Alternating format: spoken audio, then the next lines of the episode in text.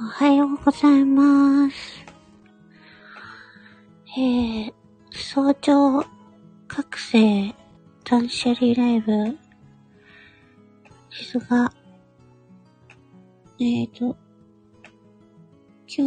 日はね、早朝覚醒、3時には起きなくて、5時に起きました。あ、それでも、5時よりね、まだちょっと早いので、早朝覚醒断捨離ライブということで、ちょっと、もう、朝早く起きたので、断捨離をしながらライブをしたいと思います。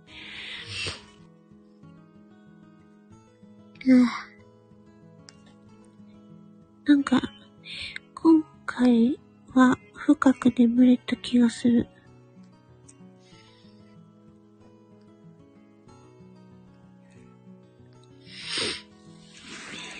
よいしょ。じゃあちょっとストレッチをしていこう。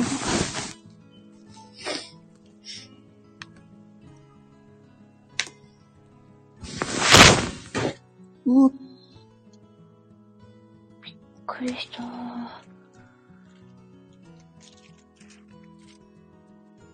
今なんか、部屋の荷物がいきなり、雪崩を起こしました。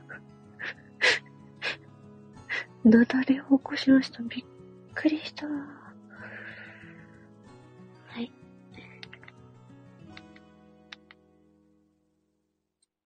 びっくりしたけどやります。ストレッチ。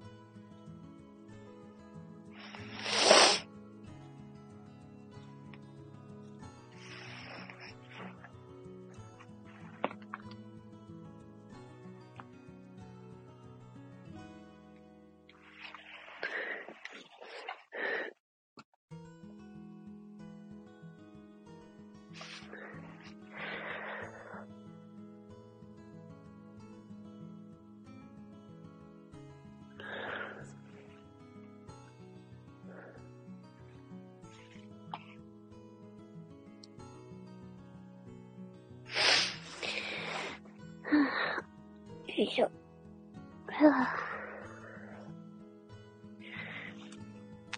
朝起きた後のストレッチが気持ちいいで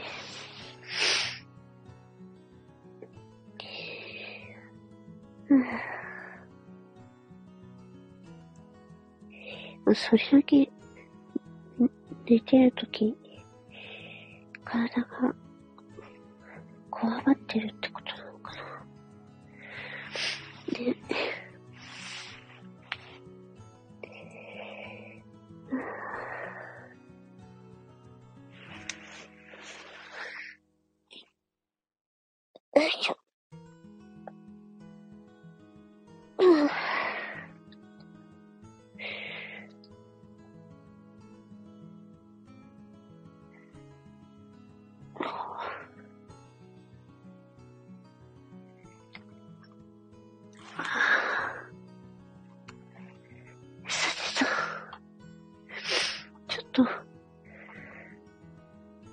ちょっと、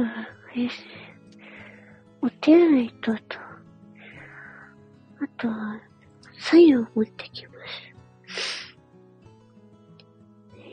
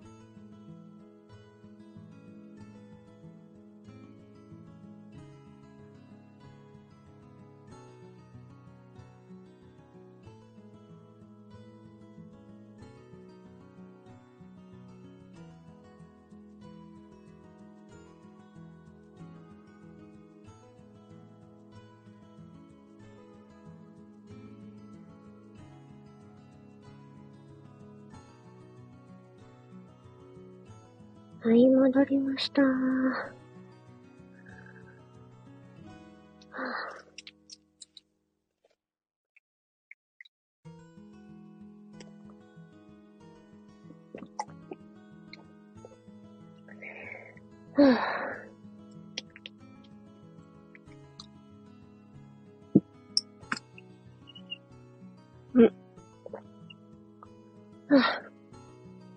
したけど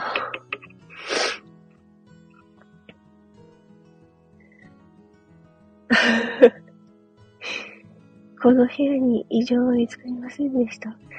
ありがとうございます。安全なパトロール、ありがとうございます。ありがとうございます。今から、断捨離をしたいと思います。よ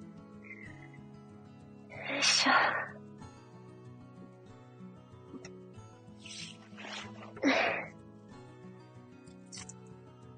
今日は、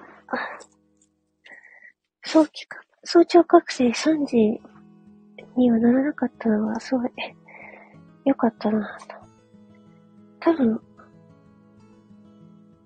程よく体と心が疲れてたからかな。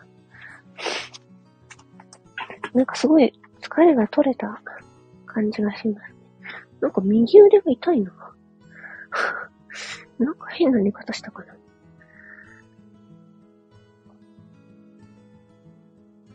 よし。この荷物の山を、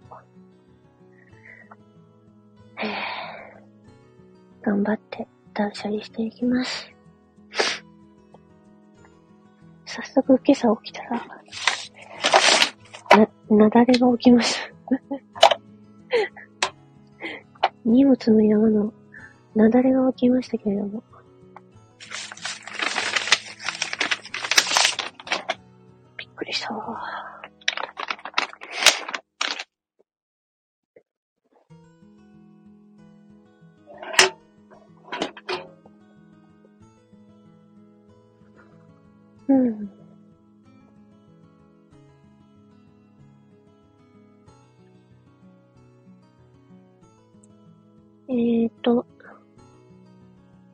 いつもね、来てくれる方がいらっしゃったらね、天気予報とかニュースを読んだりしますね。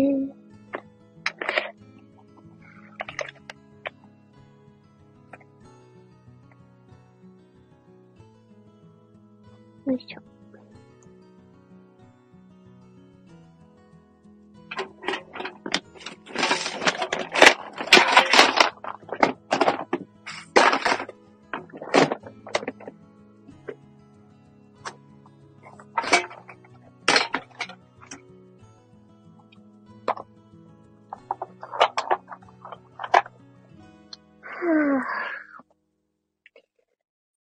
おはようございます。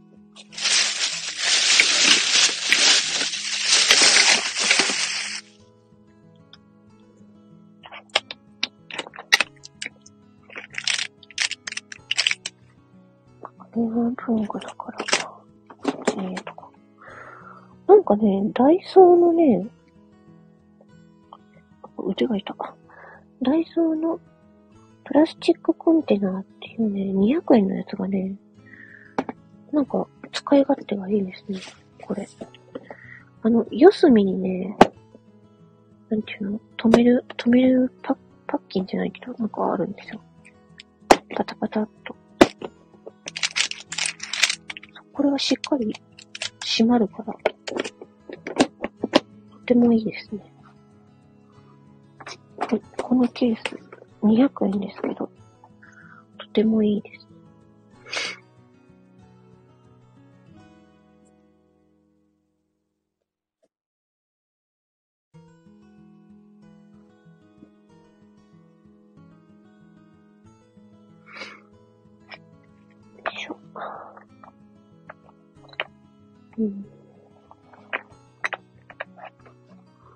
私、ハーバリウムって皆さん知ってるのかな？ハーバリウムの、なんか資格を持ってるんですよね。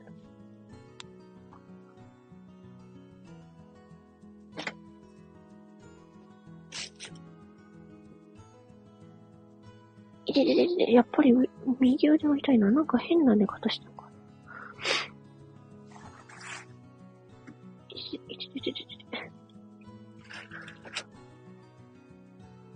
ハーバリウムっていうのは、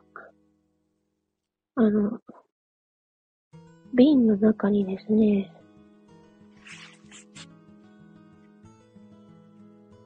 油を入れて、で、綺麗なお花をその中に入れていって、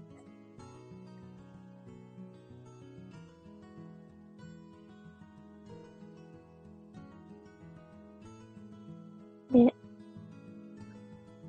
鑑賞する置物。プリザーブドフラワーがそのままなんか瓶の中に入ったようなイメージ。すごくね、めちゃくちゃ綺麗だし、その油っていうか、まあ、水溶の液体の中に入れておくことで、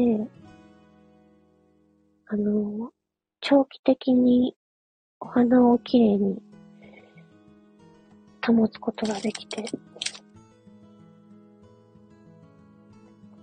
ごいね、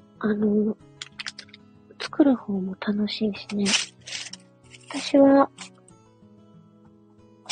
母親の誕生日プレゼントにあげたらすごく喜んでくれて、ずーっと飾ってくれてました。うん。嬉しいよね。あ、坂本ちゃん、おはよう。なんか、昨日の晩、急に眠気が来ちゃって、覚えてないな。今日はね、早朝覚醒しなかった。やっぱ、あれかな。今日はね、5時に起きたよ。で、そうそう。昨日、いろいろ動いたから疲れて眠れたのかな。多分。ありがとね。かもちゃん。ちょっと、このね、朝のすっきりした気持ちで、断捨離を頑張ってやっていきます。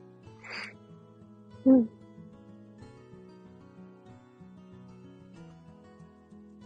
一旦3時に起きた。あ、そうだったんだ。そっかそっか。なんだろうね。私もさ、一旦起きるときは、なんか3時なんだよね。なんか3時に一旦起きて、で、また寝ると5時みたいなね。何なんだろうね。不思議。一旦起きて、またじゃあ寝れたのかな。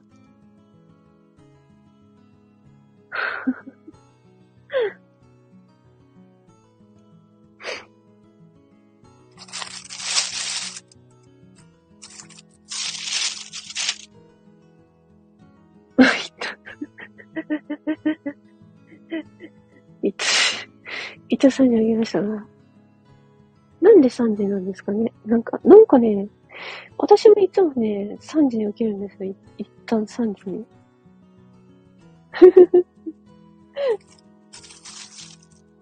もうなんで、あれと、パッと目を離したら、一旦、パッと目を覚めると、だいたい3時なんですよ。不思議なことにね。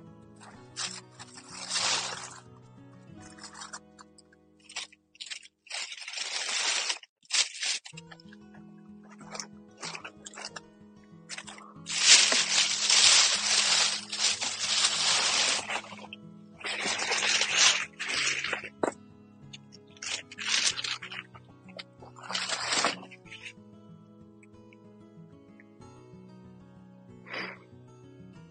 燃えるゴミ。さあ、少しずつ頑張って断捨離して、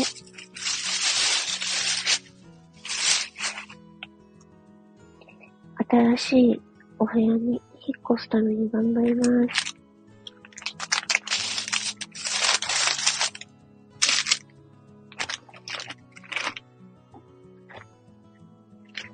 なんかねー、うわー、なんだこれ。あ、かわいいバッグが出てきた。おはー、かわいいバッグが出てきましたね。半分のバッグで、あのね、グレーの縦ストライプで、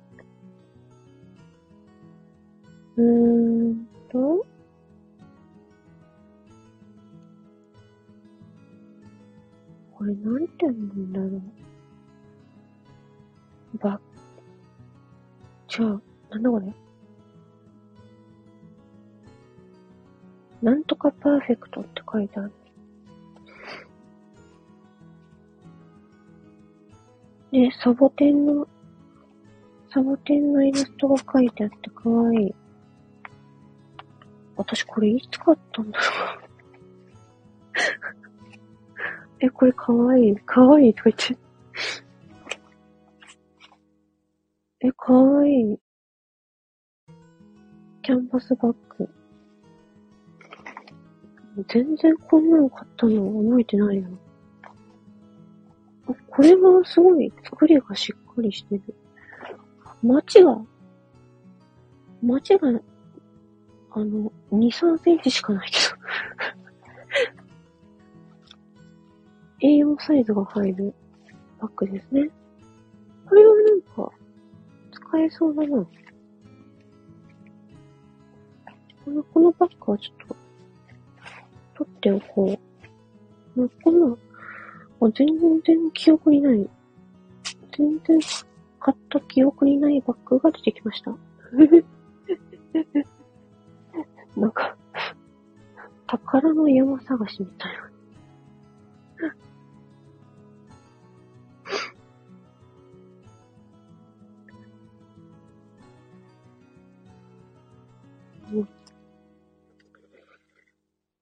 はい。タイツが出てきました。タイツが出てきましたね。なんだこれは。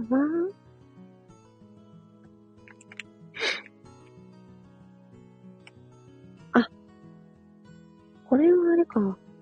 足の指だけ空いてるタイツですね。でもこれ、使わないよな。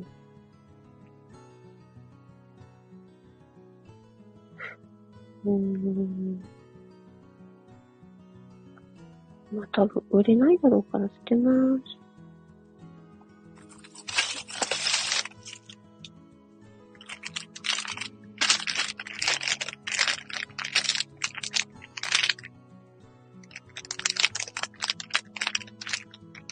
なんかいろいろ出てきたけど、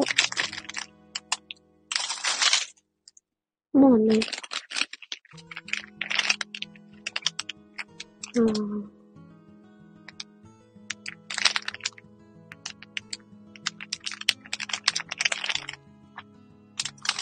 さよなら。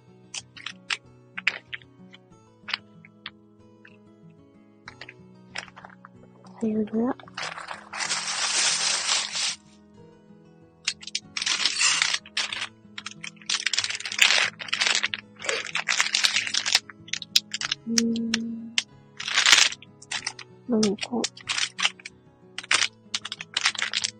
今ね、昔買ったいろんな雑貨がね、出てきてますね。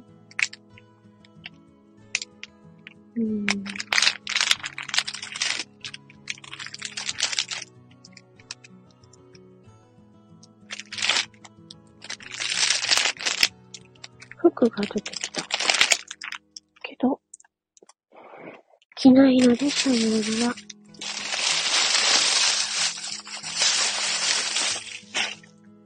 よし、あ、これで1個タグトラックス1個開きました。やった。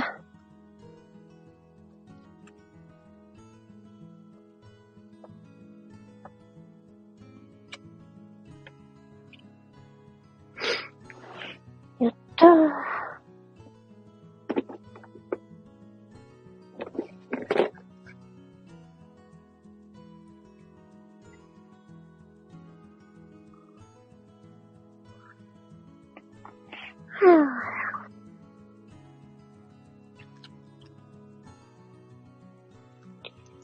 なんかね、朝、何時ぐらいかな ?5 時半か、6時だったか。いつもね、朝、来てくれる方がいてね、その方が来たら、本日の天気とニュースを読むという。なんか、そういう形になりつつあります。断捨離しつつ、今日のニュースも読むというね。あれ？バーバパパの可愛い巾着袋が出てきました。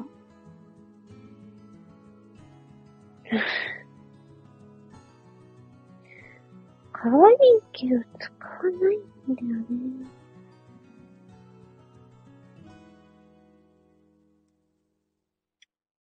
キャラクターものってさ、可愛いんだけど、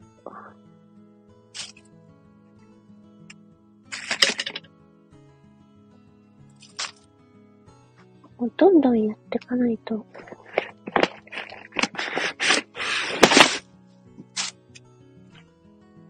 時間がないから。よいしょっと。は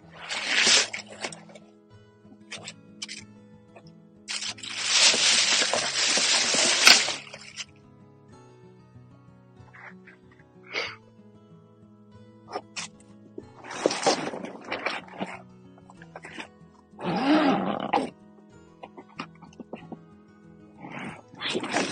また、新しい無印のね、布の収納ケースに入っているものを処分します。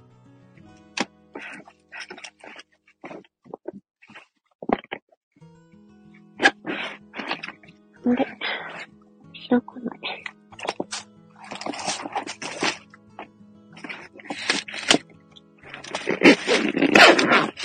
開いた。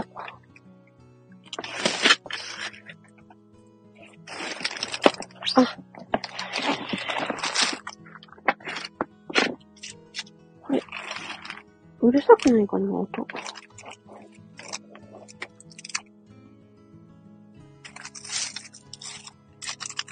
うるさかった。ごめんなさいね。あ、なんか、ラッピングの資材が出てきましたね。あ、かわいい。かわいいってなんか、自分で買ったやつをかわいいと言っているが、自分が選んだから可愛いんだけど、ただ使わないんだよな。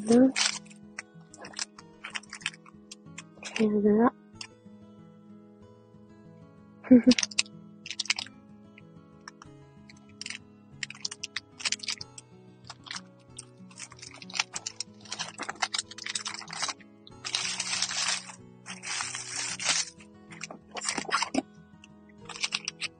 すごいかわいい。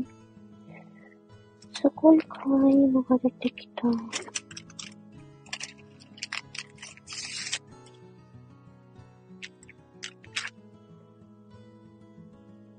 坂本ちゃんはなんか、あんまり物を持ってなさそうですね。なんとなくのイメージだけ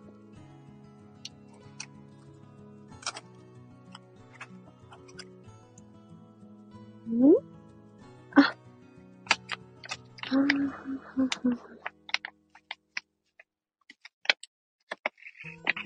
なんか手紙が出てきた。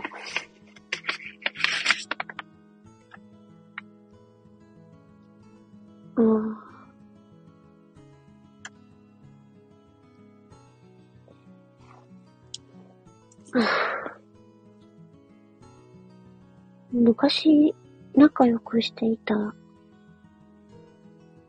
子からの手紙ですね。うん。私、喧嘩別れしちゃったんですよね、この子と。私が、ぶち切れちゃって別れちゃったんだけど、元気にしてるかな？久々に手紙書いたら驚くかな。ちょっと手紙を置いておこう。うん。なんか、人とのつながりは大事に。し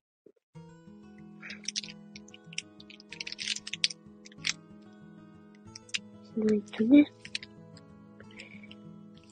うん、一旦、喧嘩別れしちゃったから、どうなのかわかんないけど、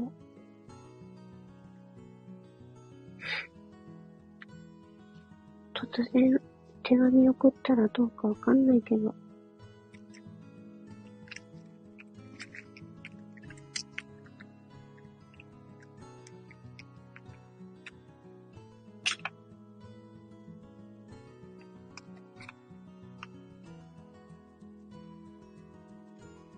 またこの子から手紙だ。なんか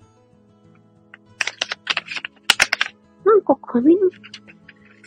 紙の手紙っていいな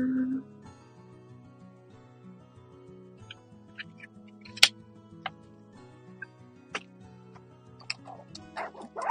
ね、LINE とか E メールとかよりも、紙の手紙っていいですね。本当にそう思う。うん、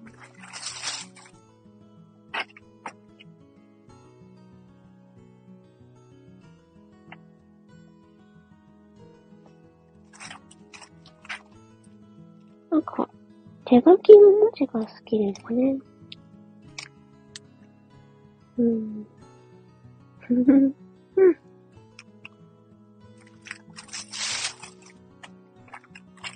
なんかね、その人が書く手書きの文字、なんか性格を表すというか、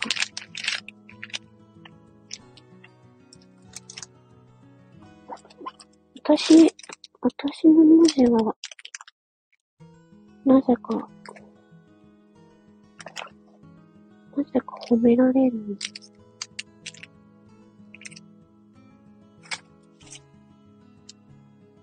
いつか私の文字でフォントを作ってほしいなーって。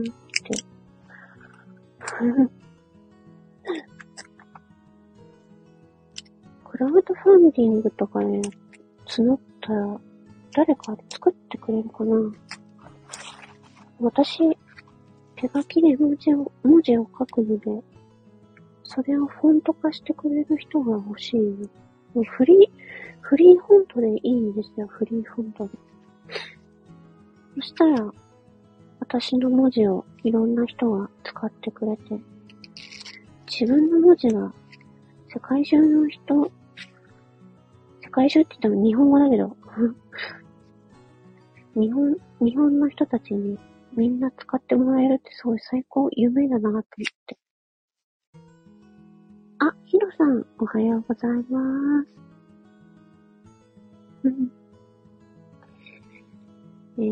今ね、断捨離をしています。最近朝早く起きて断捨離をね、するっていうことを始めています。あ、昨日はね、はい、ありがとうございました。お？あ、加湿器。加湿器のあれね。加湿器の中に入れる棒っていうか。加湿器が、ちょっと一旦取っとくか。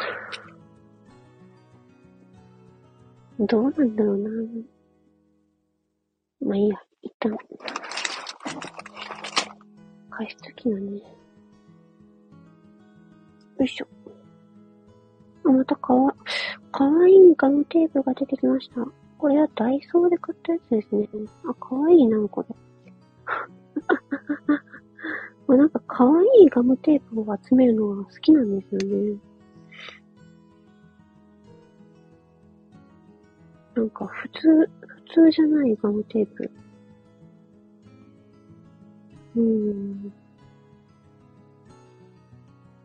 これどうしよう。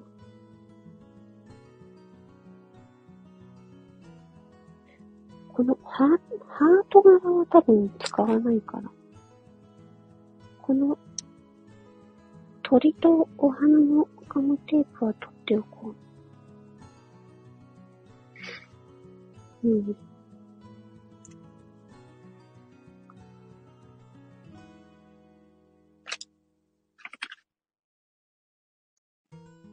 あ、そう、アクセサリーパーツね。あれはね、かなりの大物なので、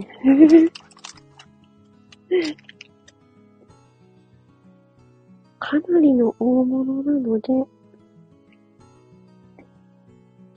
ちょっとね、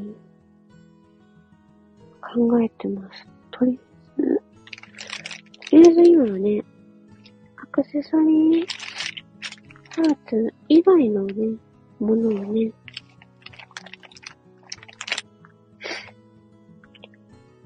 どんどん減らしています。これさ、金属のヘアピン、燃えないゴミ、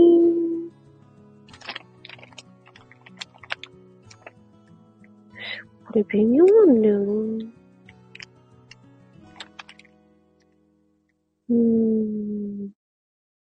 なんかさ、うちの住んでるところは、靴とかバッグとかのさ、部分的に金属が使われてるけど、燃えるゴミでいいって書いてある。もういいか、ちっちゃいやつだから燃えるゴミで。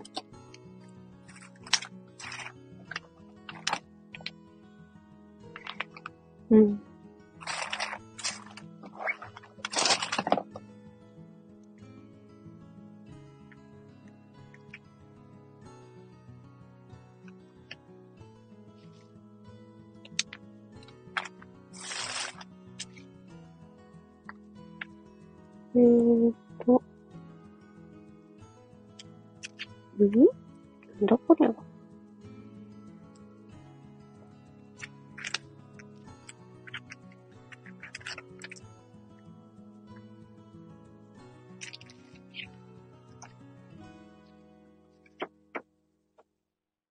あ、オーガニックコットン。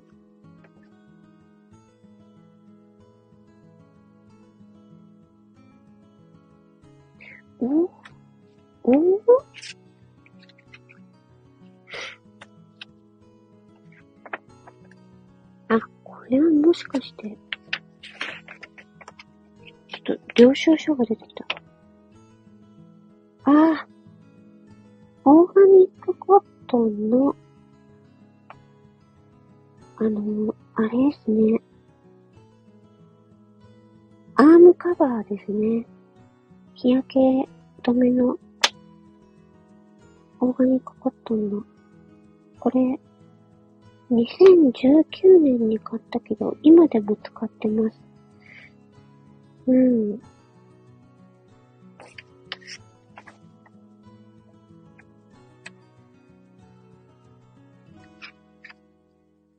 なんかね、オーガニックコットンって、すごい、長持ちするし、綺麗だしね。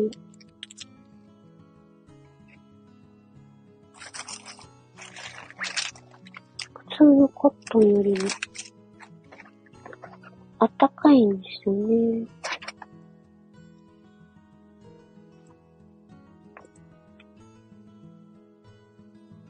あ、いらっしゃいましたね。おはようございます。はい、では今から、本日の天気を見ていきましょうかね。はい。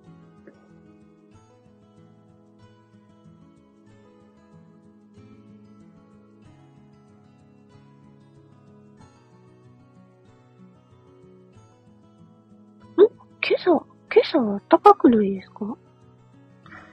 私の部屋だけか。今日は12月の7日木曜日。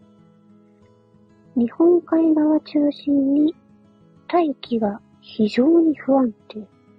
東京は日中20度。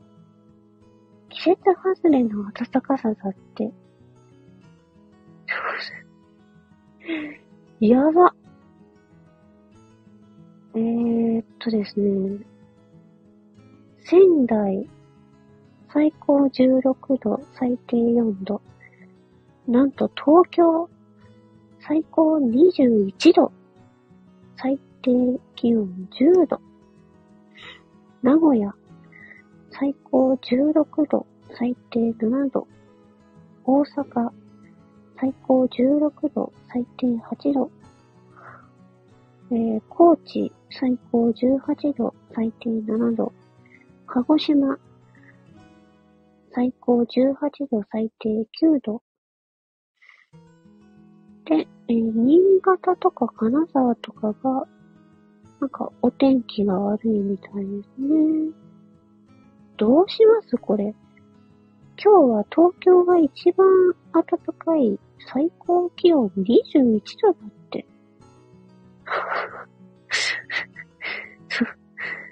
もうなんなんだこれは。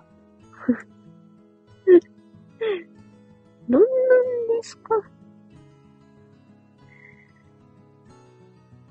週間天気。あら、来週明けはなんか、東京、新潟、金沢、名古屋、雨マークがついてますね。でも、あれですね。東京は、今週末までは暖かいですけど、来週からは、ぐっと最高気温が低くなりますね。気をつけましょう。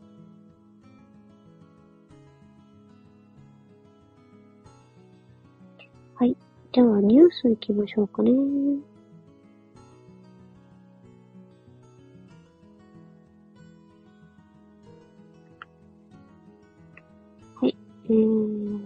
ニュースいきまーす。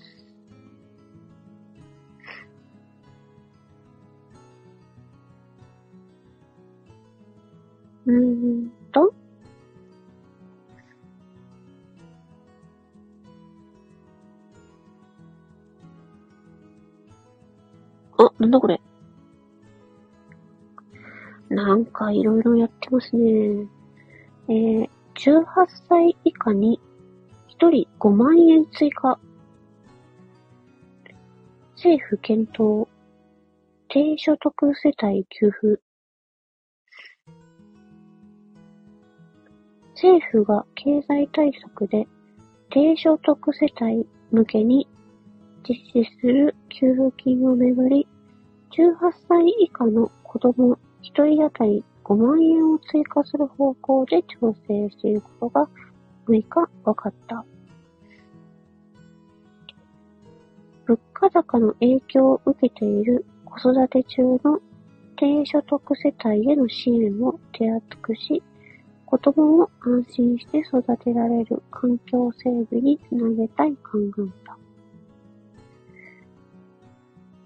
だ。へぇ。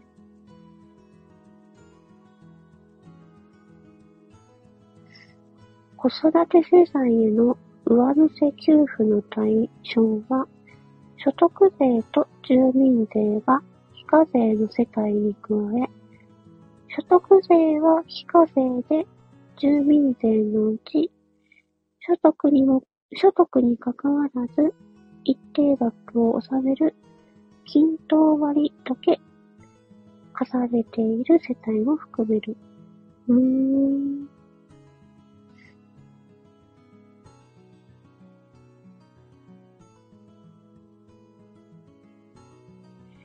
なんかいろいろと、あれですね。税金の控除額が上がったり、こういった低所得世帯向けの給付金がどんどん増えたりとかしてますね。うん。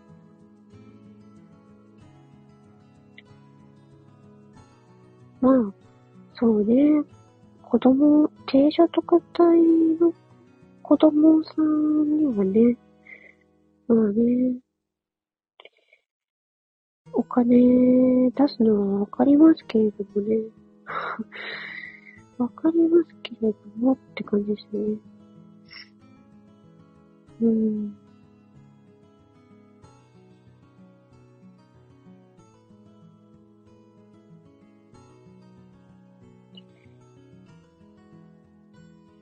これもまた税金関係ですね。定額減税に所得制限。年収2000万円以上で調整。ほう。自民税庁が了承。これなんかみんな議論してますね。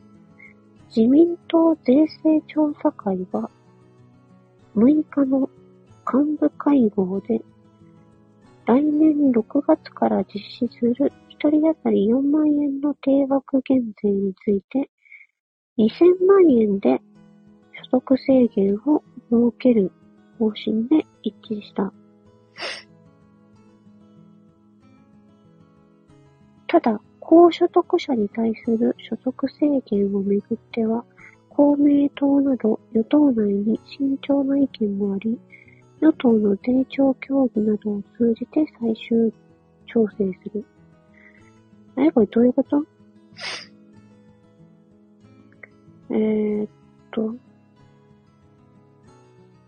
定額減税とは、一人当たり所得税3万円と、住民税1万円、合わせて4万円を差し引くもので、所得制限については、年収2000万円以上を目安にする方向で調整を進めるという。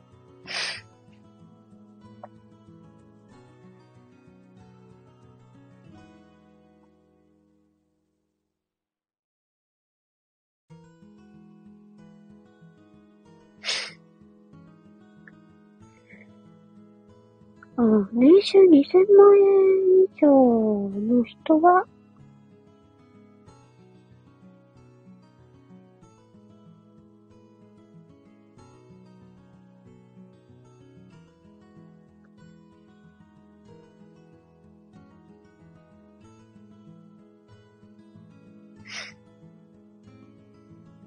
年収2000万円以上の人は減税しないよってことでいいのかな？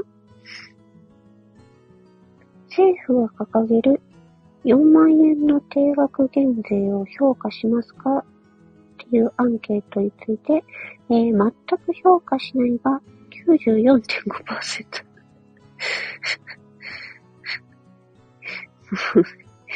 全然だよ。全然だよ。2000万円って何？どこから出てきたのかね。だって年収2000万円の人なんてめっちゃ少ないでしょ。意味がわからないね。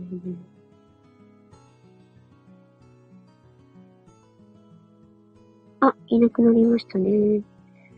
はい。では、ニュースを終わりにしたいと思います。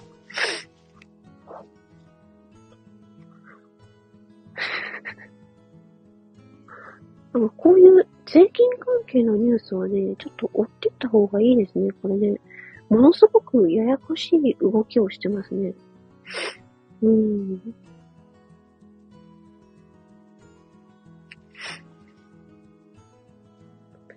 収2000万円以上の人なのか、富裕層なのか、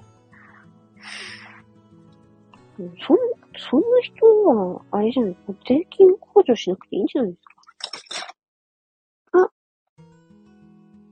写真が出てきた。お母さんとおばあちゃんと私で撮った写真。これ探してたんだよな。やった、見つかった。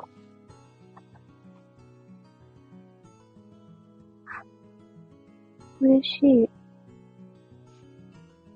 あ、これはすごいいい写真。よかった、見つかって。今日の断捨離の見つかった宝物ですね。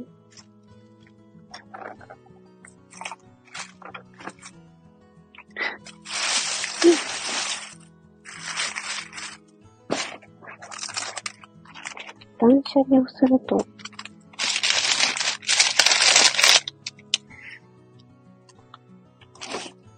いいものが見つかる。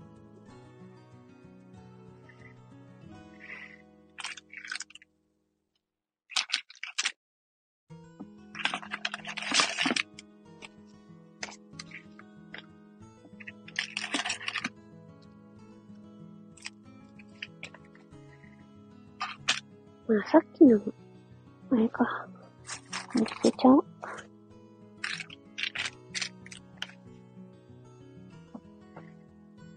ミニマリストに迷いになるんだ。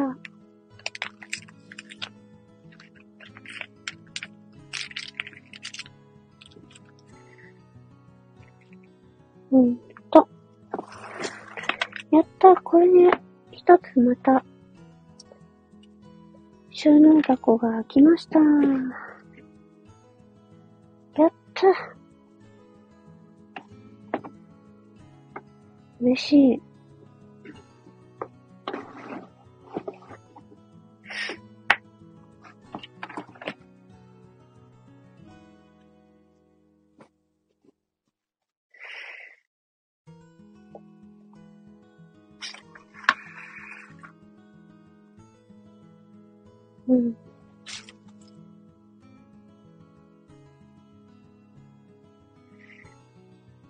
今日はいろんなものが見つかったな。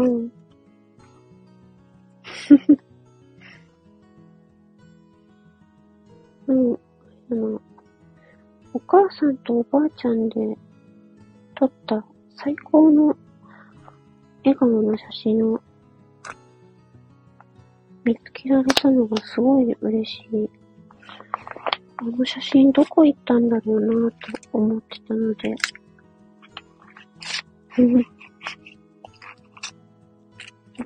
おばあちゃんもお母さんもすごくいい笑顔をしてるから、写真立てに飾ろうと思います。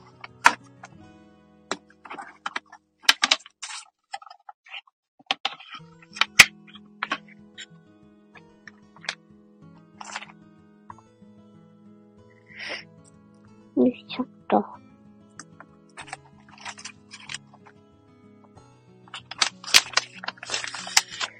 はい、次。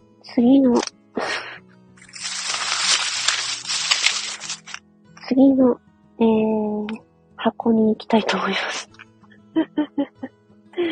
なんかなかなか進みがいいですね。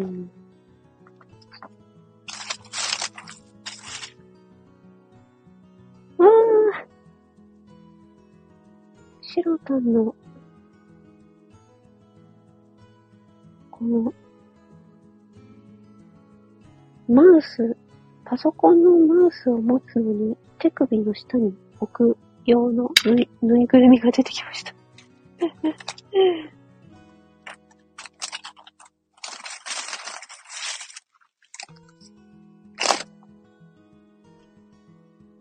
はいはいはい。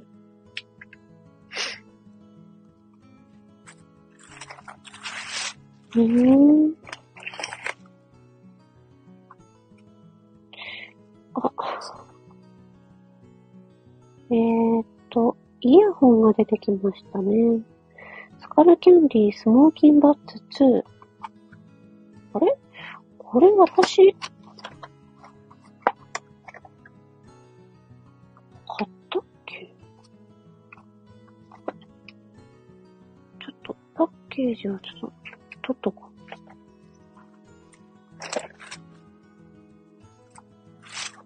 う。これ。スモーキンバッツ2のワイヤレス。これは私、自分で買った覚えがありますね。スカルキャンディーが好きなんでね、私。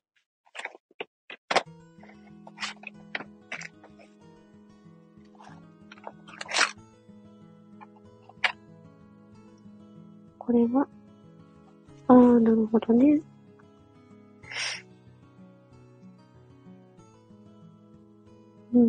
これは、もう一個。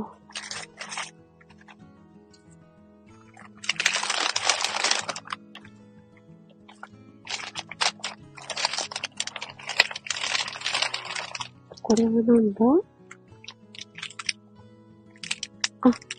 また、これはあれですね。梱包資材が出てきましたね。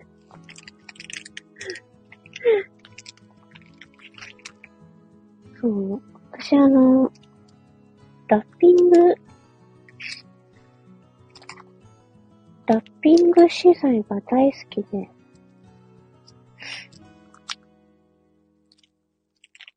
これマイメロディーの袋、これ欲しい人、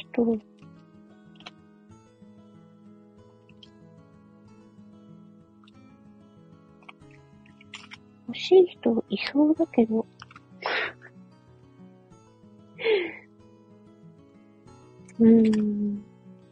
ういっか。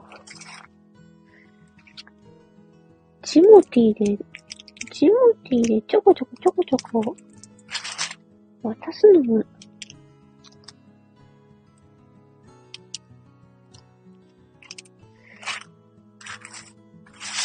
大変だしね。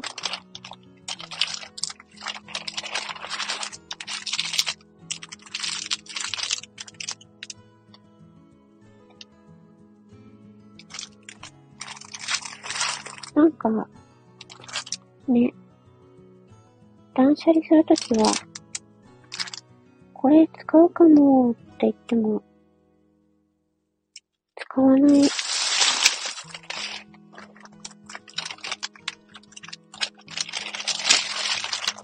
らね、必要だと思ったときに、買えばいいから。ね。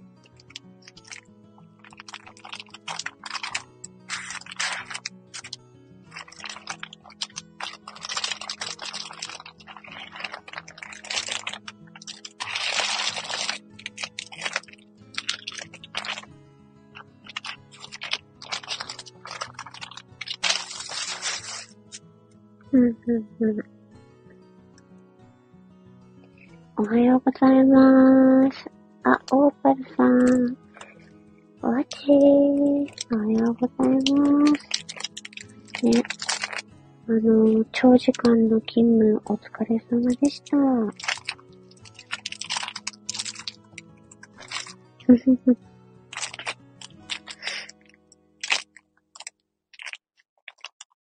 当に頭が下がる思いでございます。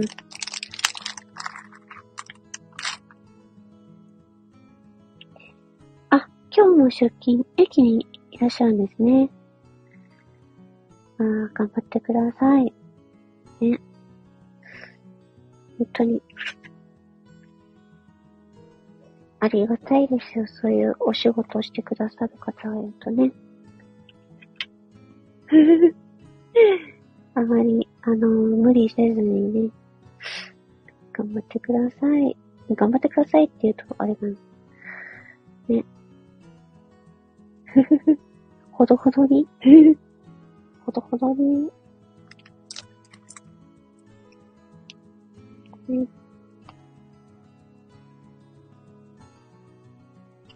なんだこれ。そう、ほどほどにサボってください。本当にね。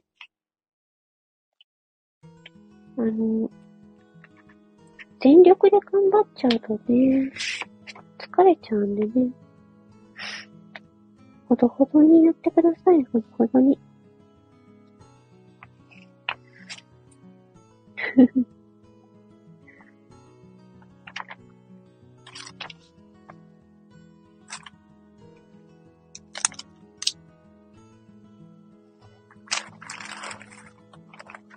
うん。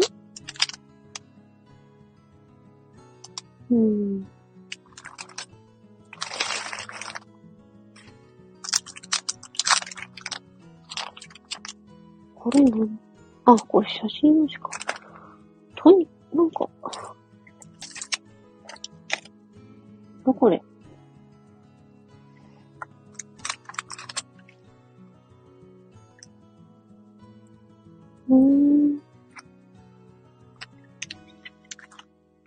あ、はいはいはいはいはい。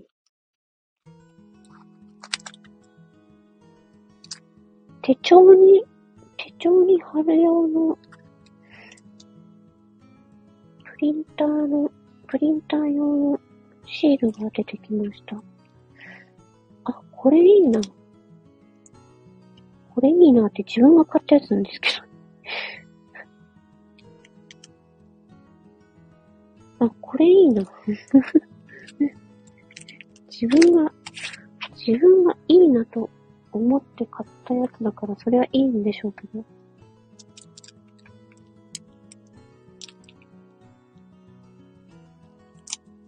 新シールね。ちょっとこれはちょっとこれ。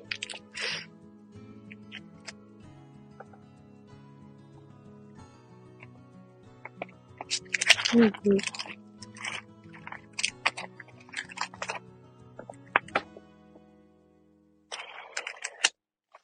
ん。これまた。うわぁ。なんか、本当に、なんでこんなにお金を使ったんだろうっていうぐらいの、衝動買いがひどかったのがよくわかる。本当に。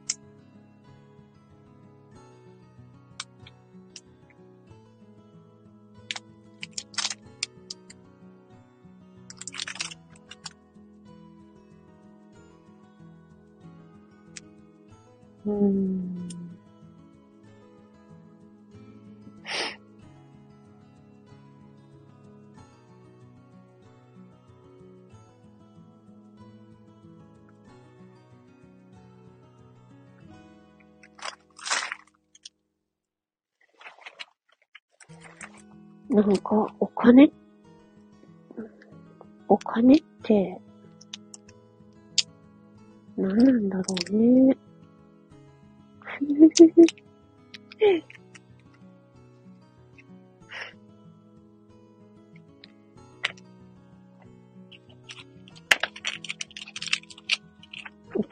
ね、たくさんあっても、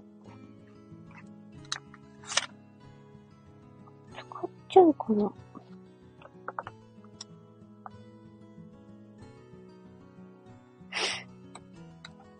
もうなんだこれ。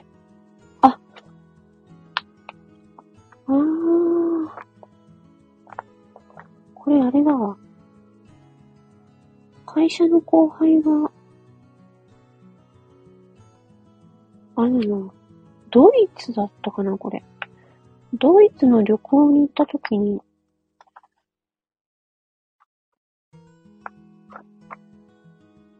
これなんだろう。なんかとにかく、海外の、なんていうのかな。海外の美術展かな？美術だな、これ。海外の美術の本を送ってきてくれたやつだ。これは大事なやつだ。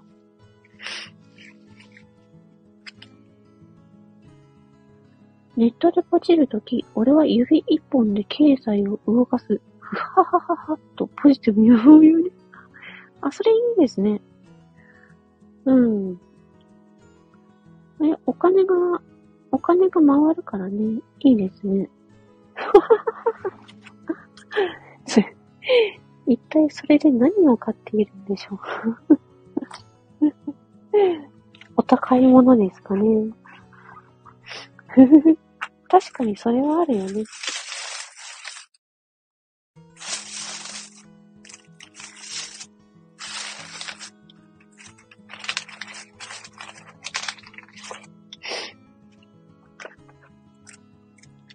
まあ、経済が回る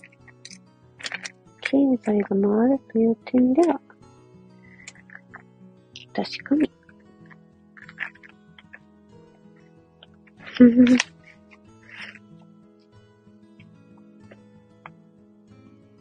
多分米です。いや、ほぼ米です。お米ね。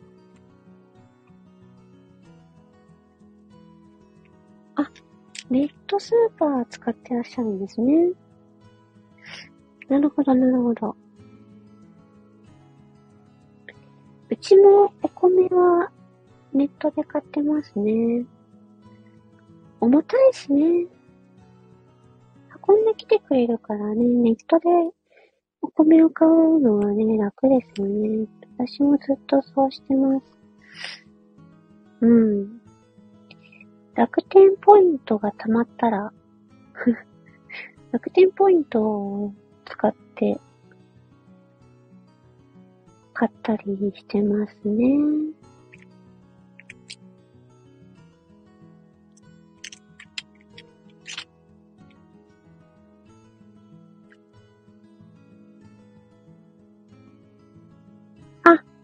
オープルさんは、あれですか、イオン系ですか。イオンのネットスーパー便利ですよね。私、最近はあんま使ってないですけど、前はよくイオンのネットスーパー利用してました。で、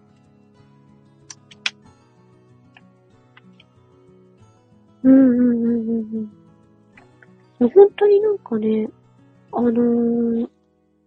食料品だけじゃなくて、普通に生活用品とかも売ってて、それも一緒に届けてくれるので。いや、なんか何でもあるなぁと思って。イオンのネットスーパーはね。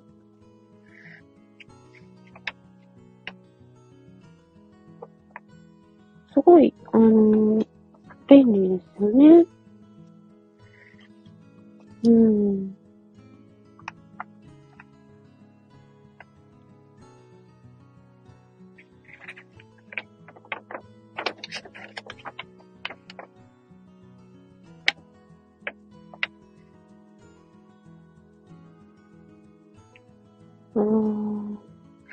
なんかこれ。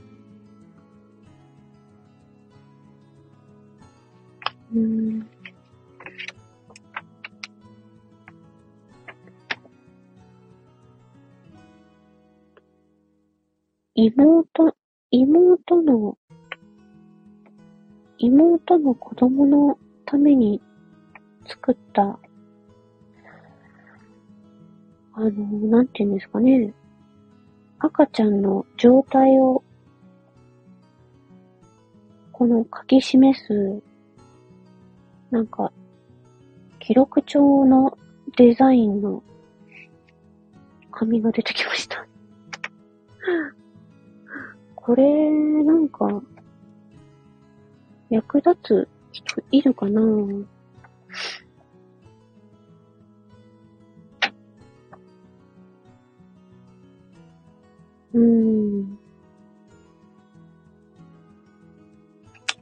ちょっとこれも取っておこうかな。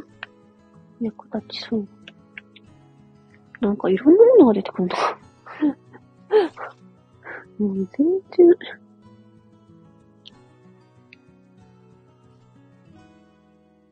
うわー、懐かしい。昔書いてた日記帳みたいなやつが出てきた。2016年。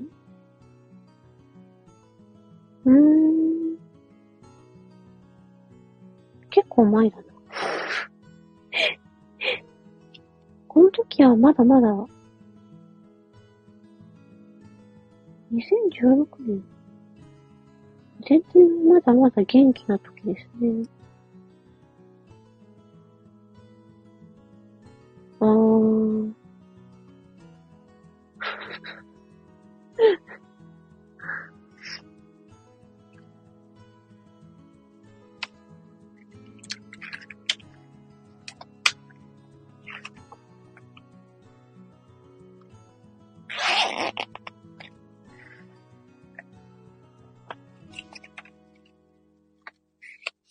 時が、荷物の中で時が止まってたんだね。いや、なんかこれ、やってて思うけど、なんか、生前整理って言うとちょっと、不謹慎かもしれないけど、自分が今持ってる荷物を断捨離するのはとてもいいと思うんですね。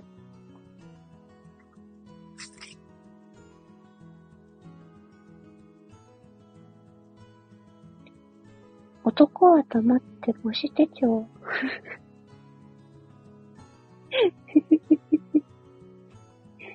漢って書いて男って読んでいいんですかね。母子手帳って持ってますか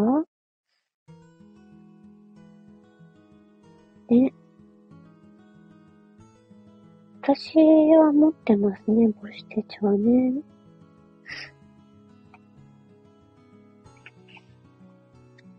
あ、なんだこれ。無印のノートが出てきた。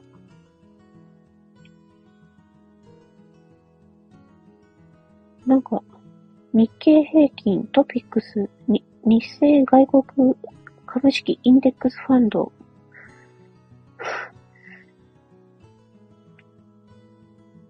リスク運用資産で、投資信託の上場インデックスファンドトピックスと日清外国株式インデックスファンドを半々ずつ買うとかなんか、めっちゃなんか、資産管理のメモが入ってるんですけど。なんですかこれ、こんなこと書いたっけ私。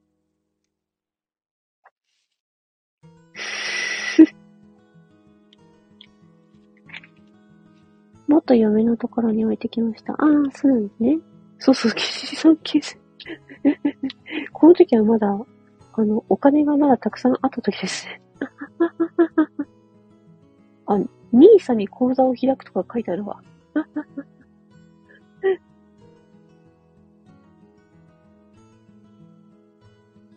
安全資産で個人向け国債変動10年型を買うとか書いてあるんですけど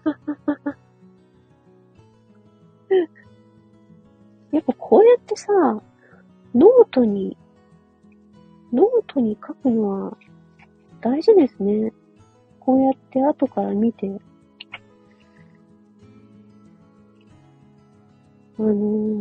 パソコンだと私ちょっと、あれだもんね。パソコンでもいいっちゃいいんですけどね。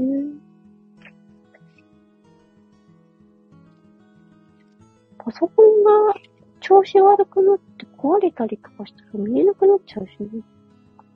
まあ、データをどっかハードディスクとかにバックアップしとかないといけないしね。めんどくさいね。手でノートに書くのが一番早いんじゃないか説って。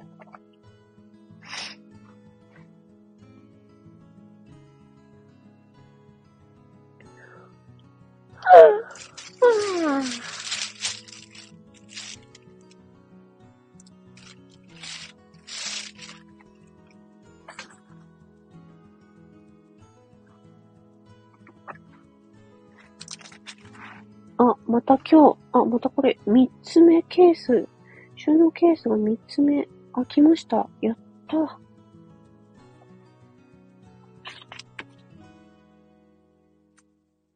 やったー。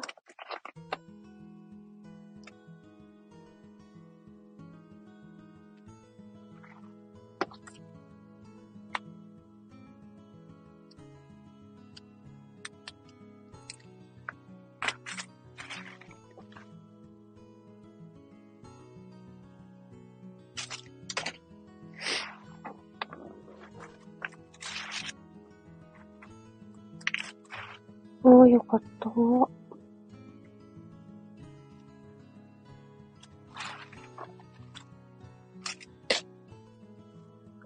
年の値上げラッシュで来年の物価スライド率の予測はつきませんね。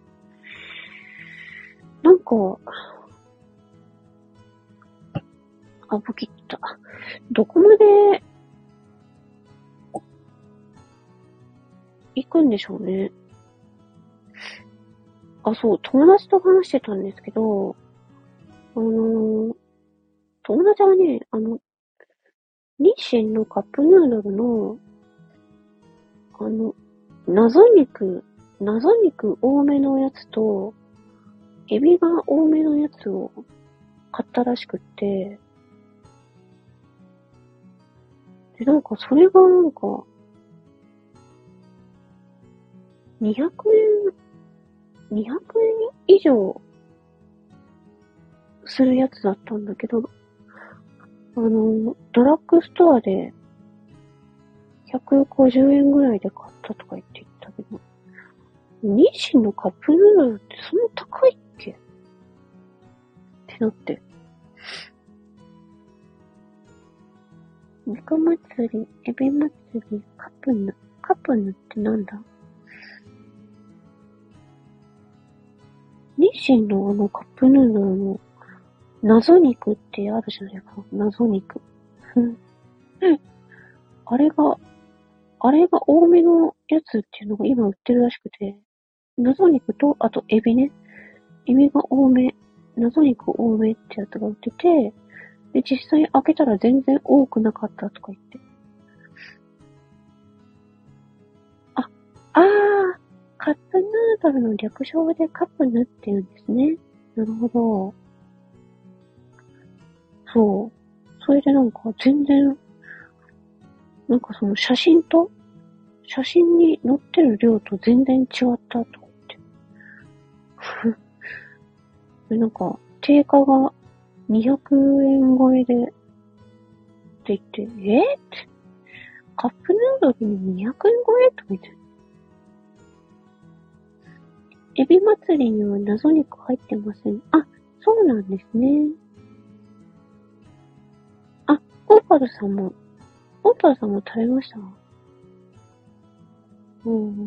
私なんか、確か、これも2年前かな、ユニクロでなんか買った時に、謎肉多めのカップヌードルが、なんか記念で送られてきて食べました。何なんですかね、あの謎肉って。たまに食べると美味しいよね、カップヌードル。スーパーでなんだこりゃと気になって見ただけに、あー、そう。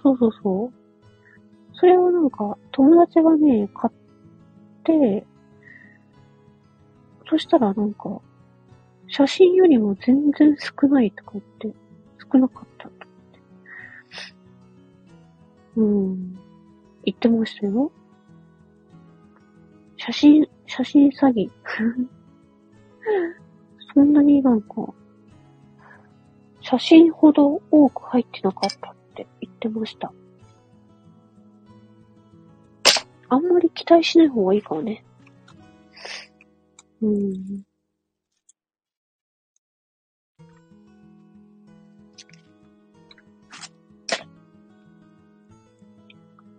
タッカーともいかないようじゃん。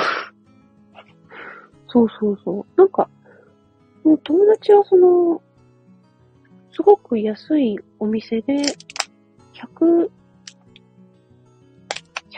何円かで買ったらしいんで、でも、もともと、定価は200円以上するらしくてね。カップヌードルってそんな高かったっけとか言って。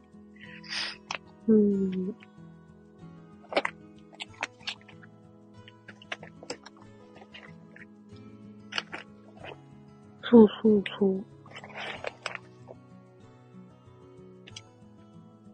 カップヌードルでさ、250円とか買いますか皆さん。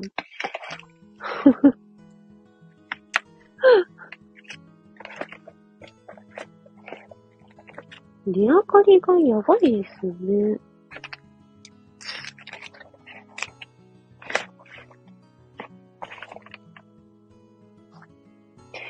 やった!また一個。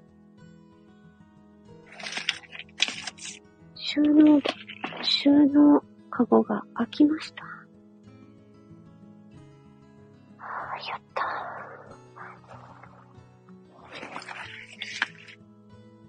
そしてまたその下に新たな収納箱が。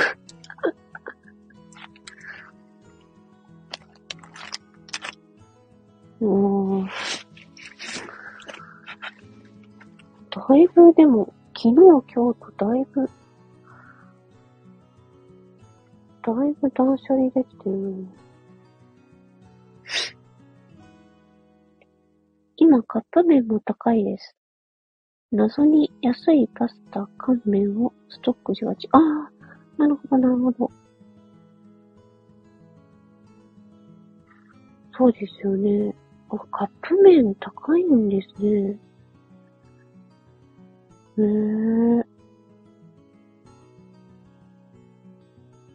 なんかそのスーパーのオリジナルブランド、イオンだったらイオンのオリジナルブランドの、プライベートブランドのカップヌードルとかはなんか88円とかで売ってますけどね。でも、コンビニとかで売ってるやつは高いのかな?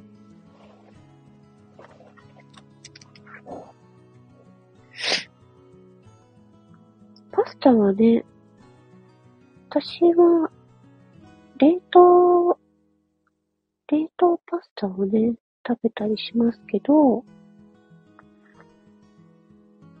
なんか前に比べて、量が少なくなってますね。なんか、一袋パスタ、冷凍パスタ食べても全然物足りなくて、スーパーのプライベート商品は、ごく短期間のローリングストックです。ローリングストック。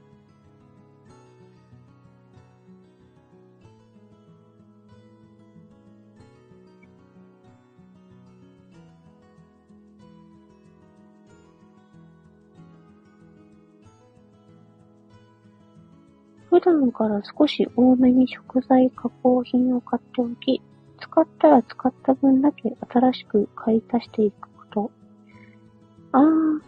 常に一定量の食料を家に備蓄しておく方法をローリングストックと言います。なるほどね。日常生活で使っていくってやつですね。災害に備えておくんですが、すぐ食べちゃう。わかりますね。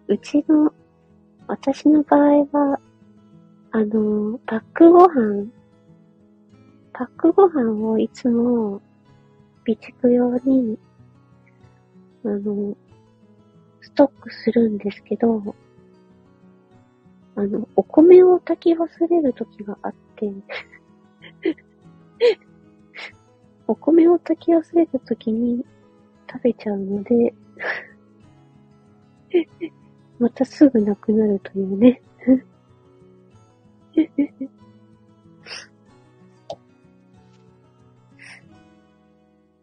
なるほどね。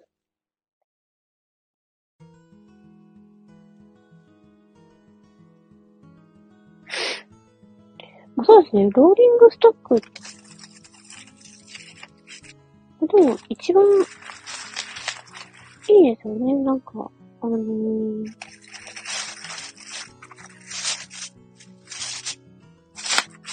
いつ災害が来てもおかしく、備えられるのでね。大体そういう備蓄品っていうのは、なんか備えておくと賞味期限とかよく切れたりしちゃうからね。日常生活で少しずつ食べていきながらっていうね。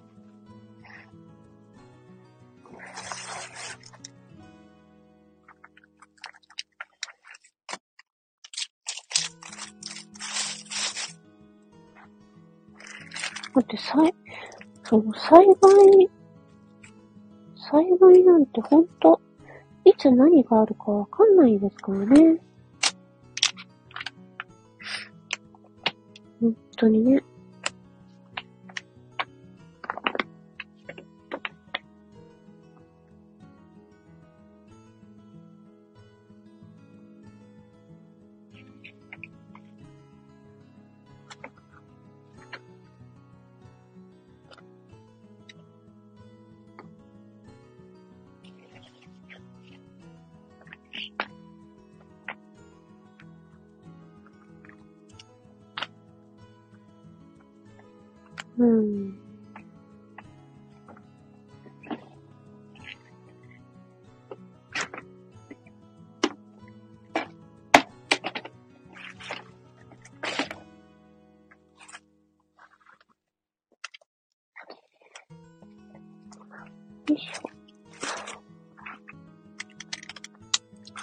これなんか早朝に断捨離やるのいいな。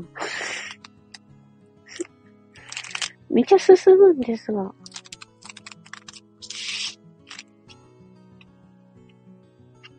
ちゃめちゃ進むんですけども。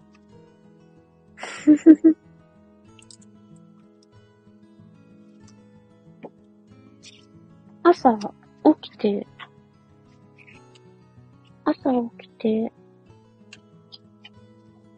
白湯を飲んで、すぐ始めるという。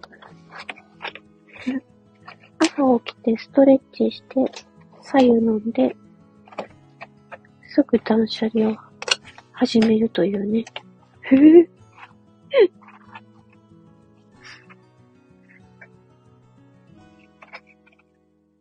なかなかこれはいいんじゃないですかね。早朝断捨離。頭がすっきりしてるんで。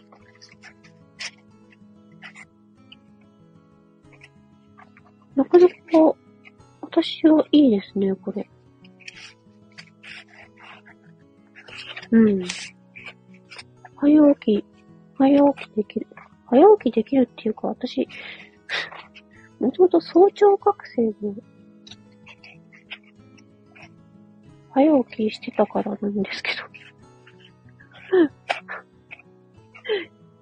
今日はね、なんか、早朝覚醒せずに、起きれ、まあ5時に、まあ、といっても5時だからね、5時に起きれたんで、断捨離で生前に徳を積んでおくことはとてもないです。あー、徳を積む、そっか。徳を積むっていうのは考えたことなかったなぁ。ね、なんか、その、自分の親とか親戚の、遺産整理をしたんですよ。遺品整理か。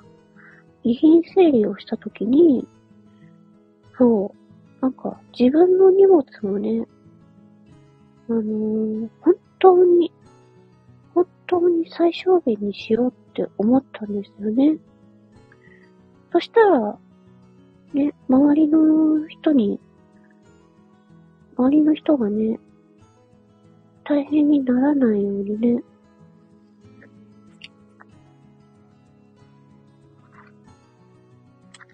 本当なんか、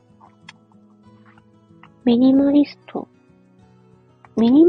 っていうと、なんかすごく極端な感じに聞こえるかもしれないですけど、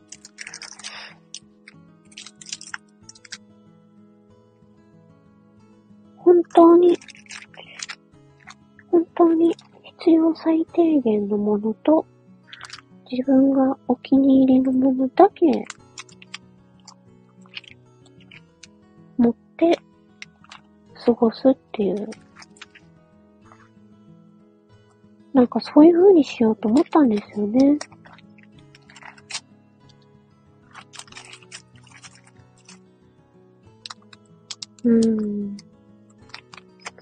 で、その、遺品整理の業者さんって、いろいろあって、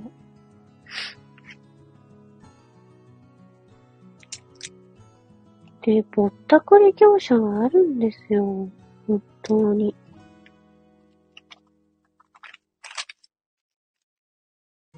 ね。なんか嫌だよね、そういうの。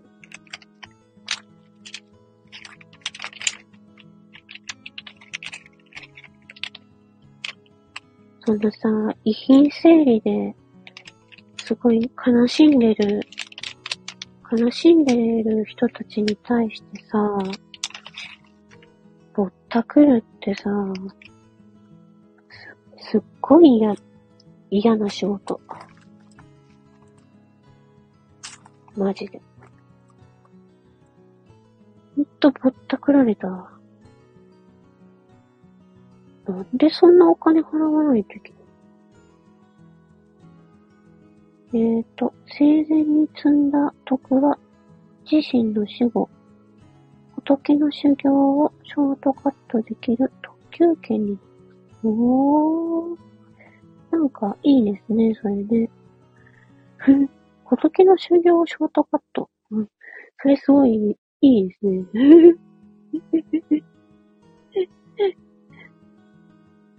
修行をショートカットできるのはいいですね。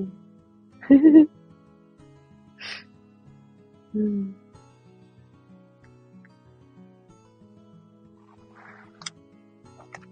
なんかね、こうやって断捨離していると、いかに自分のお金の使い方をね、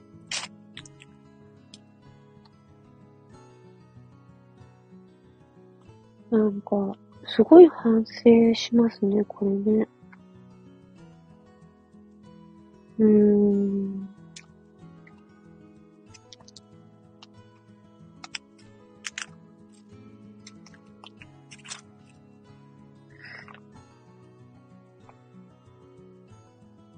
本当に。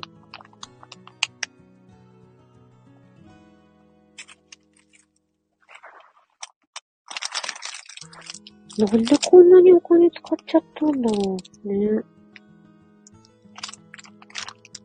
今気づけたならそれでいいんですよ。ありがとうございます。本当にね、まあこれもあれだよね。親とか親戚が亡くなって、遺品整理をして気づけたことだからね。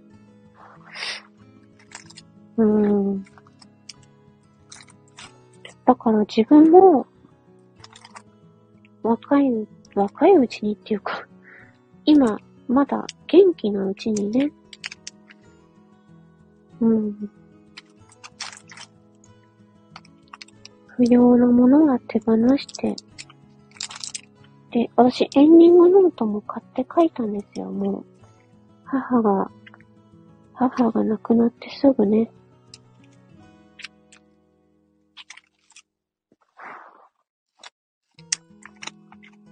なんか、なんかお葬式をどうしたらいいのかとか、も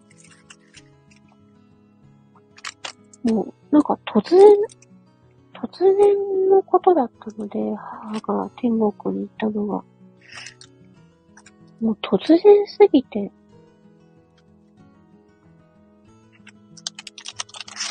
いろいろと決めるのがね、大変だったんですよね。だから、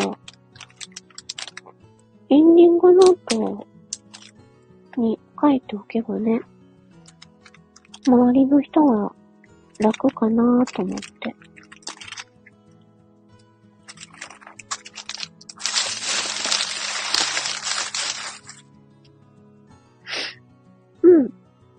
エンディングノートを書き上げたら、家族や特別な知人に託しておいて、そうですよね。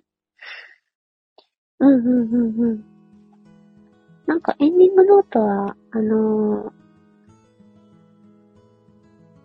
なんかそうだな、そうだな、もう私、家族が妹しかいなくなっちゃって、もう両親もいなくなっちゃったんでね、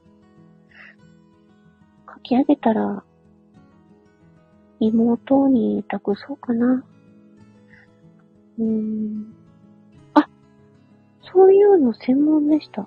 元葬儀業。あ、そうだったんですか。オーパルさん。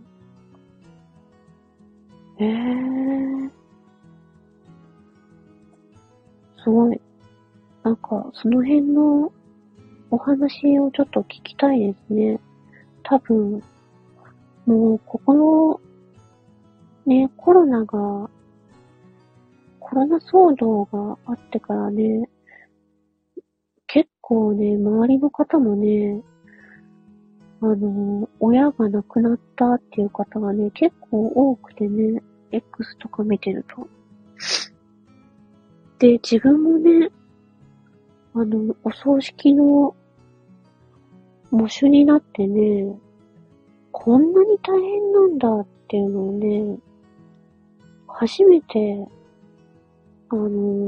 体験して、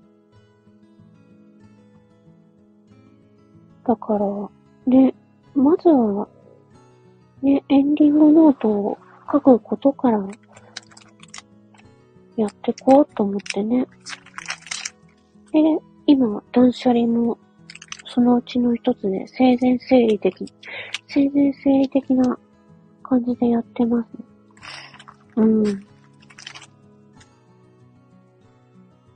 わからないことがございましたら、レタや DM で相談を受けております。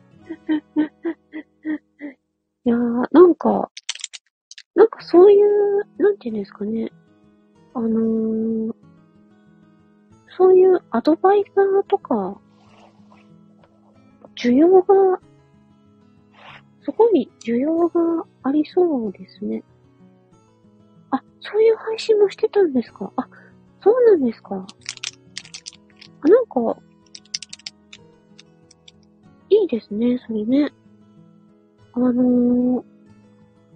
配信して、それを文字起こしして、ノートっていうサイトに、文章化してコンテンツとして、ね、販売とかしてもいいですし、なんか需要あると思います。Kindle で売ったりとかね。あとはなんだ？ここならとかで、そういう、ね、アドバイスするとか、すごい需要があると思いますね。そういうの。あ、スタイフ始めた頃。そうなんですね。あ、それはなんか、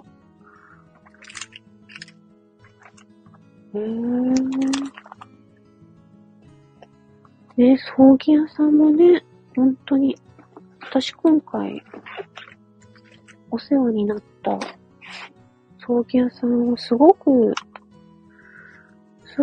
ね、親切な、いい方ばっかりでね、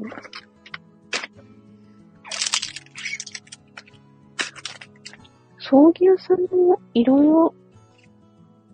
いろあるんだなーって。なんか本当に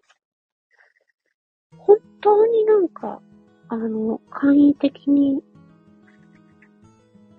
済ませちゃう葬儀屋さんもあればね、ものすごく丁寧にやってくれる葬儀屋さんもあれば、だから、私の母親とか、おばあちゃんとか、あとおじさんも、全部違う葬儀屋さんでやったんですけど、ああ、なんかこんなに違うんだってね。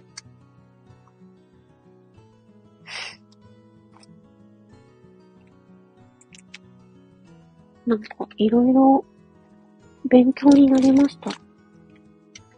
こういうのは、ね、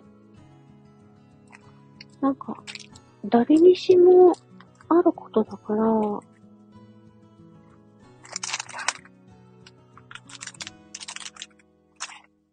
事前にそういうことを、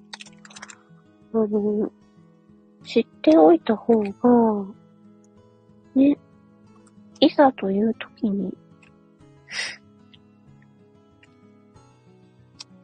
なんかね、精神的にもね、いいと思うんですよね。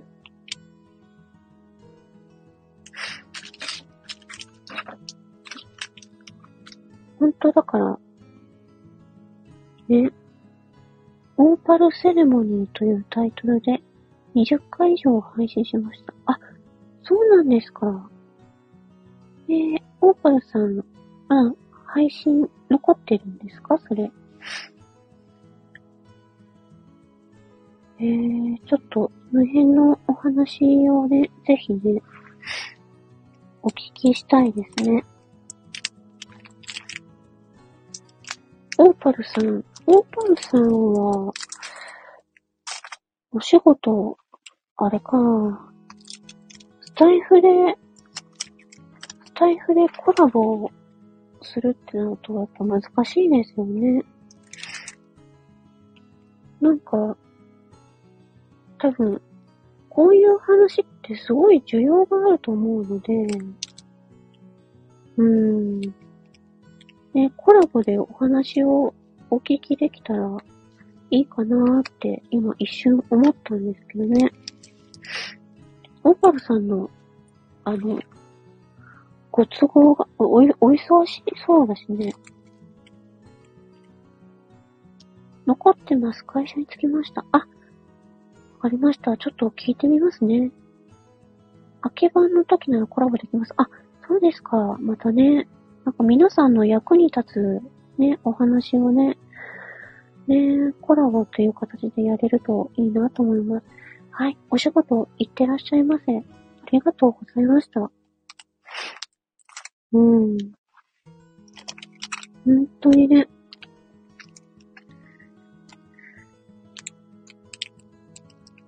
なんか、私はもう本当に、はい、行ってらっしゃいませ。ありがとうございました。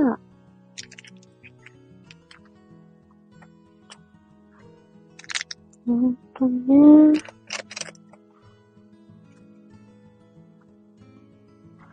この、スタンド FM っていう場所でね、なんか、みんながね、もう私は特に、他の人よりも早く、そういう不幸な体験を、他の人よりも早く体験したので、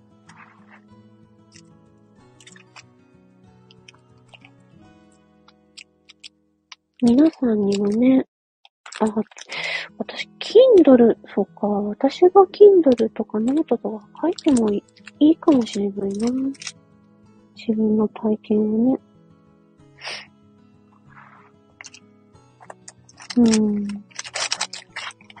でも、ね、やっぱ中には、本を読むのが、ちょっとしんどいよっていう方もね、いらっしゃるからね。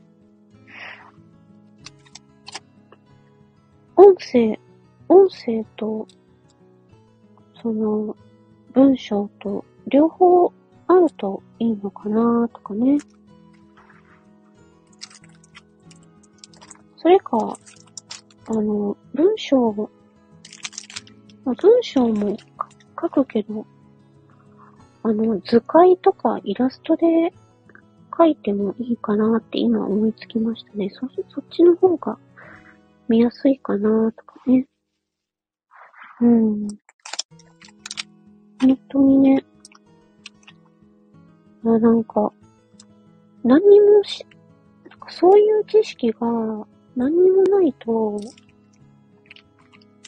すごいね、お金がね、かかるんですよね。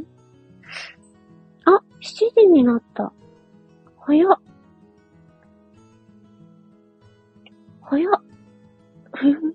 今日すごくいっぱい片付きました。今日は、収納してる、その、カゴっていうか箱、入れ物が3つ開きました。あー、すごい良かった。あ、あと10分で2時間になる。あ、そっかそっか。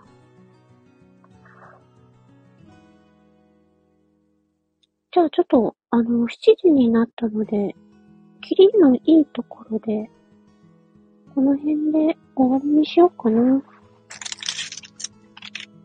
あと10分だから、ね。この放送はアーカイブに残しておこうかな。一般の方でね。まあ、聞く人いるかどうかわからんけど。聞く人いるかわからんけど、この2時間の、あれに。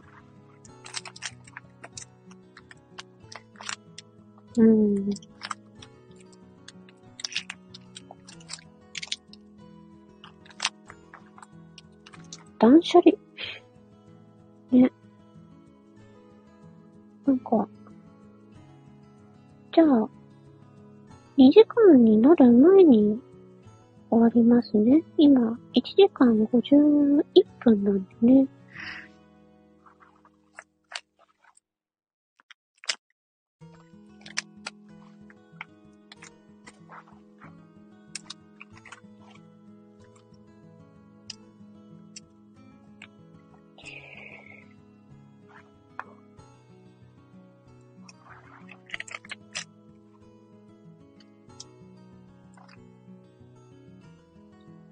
なんか、すごいいっぱい買ったんだなぁ。これ、だいぶ捨てたらだいぶ、すっきりしそうだ。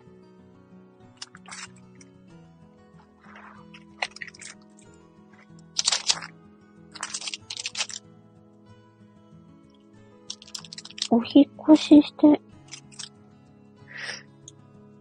新しい環境に早く行きたいですね。うん。早く、本当に早く、断捨離しないと。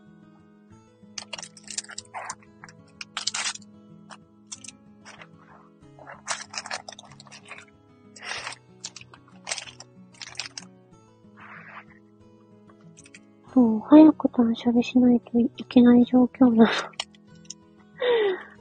の。よかったなんか。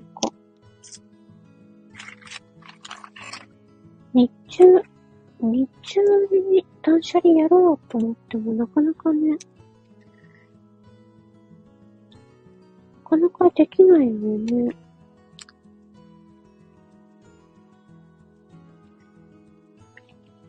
起きてすぐにやるっていうのは、とても作業がはかどっていいですね。ちょっと自分の中でいい発見をしました。うん。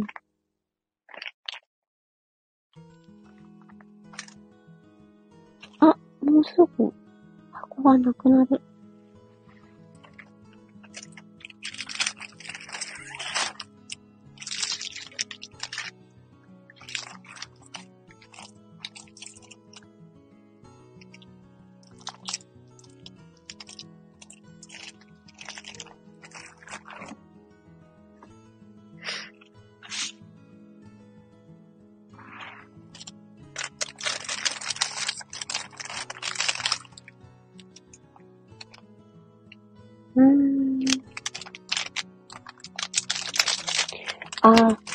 そうだ。お菓子作りを前、いっぱいやってた時に、そのお菓子を包むのに、ラッピングの、袋、かわいい袋とかをね、すごいいっぱい集めてたんですよね。今それをね、処分してますね。また、作れるようになったら、いいなぁ。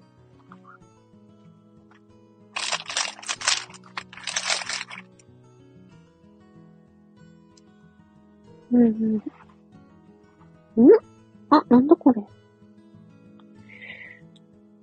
なんか、あ、これなんだっけ。コルクのね、瓶の線が出てきました。ウッドブリッジワイナリー。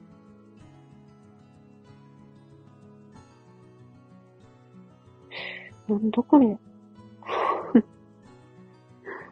瓶の、このコルクの瓶の線が出てきました。ちょっとこれ取っとこうか。これは珍しいね。うん。全然記憶にないっていうね。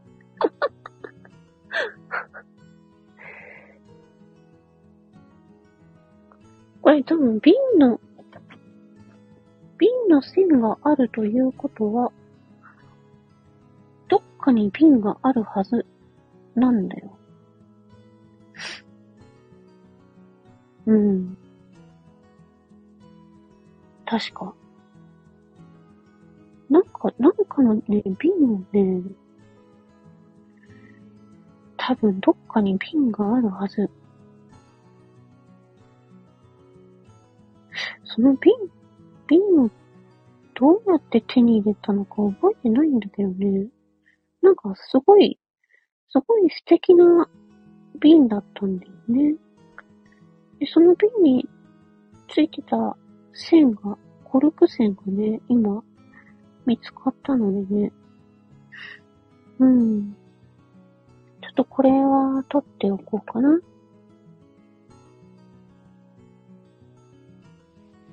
よし。これで、あ、もう一個箱が来ました。やった。1、2、3、4。4個箱が来ました。めっちゃ進んだ。よかった。ふふ。坂本ちゃんありがとね。本当に。これちょっとライブが2時間になる前に切ります。終わりますね。お腹が空いてきたので朝ごはん食べます。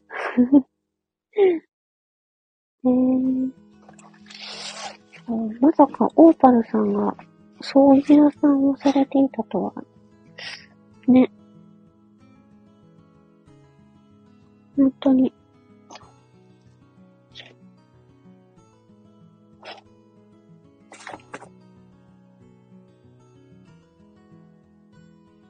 多分ね、今後ね、そういう葬儀とか増えていくと思うのでね、参加するっていう機会がね。ちょっと知ってるだけでもやっぱ全然違うと思うのでね。まあそういう情報もね、発信できるといいかなーってね。思いますね。うん。あ、1時間59分になりました。では、この辺で、終わりにしようかなと思います。今回の早朝覚醒断捨離ライブはこの辺で終わりにしようと思います。ね、ライブに来てくださった皆様、ありがとうございました。それでは、またお会いしましょう。ありがとうございました。バイチー。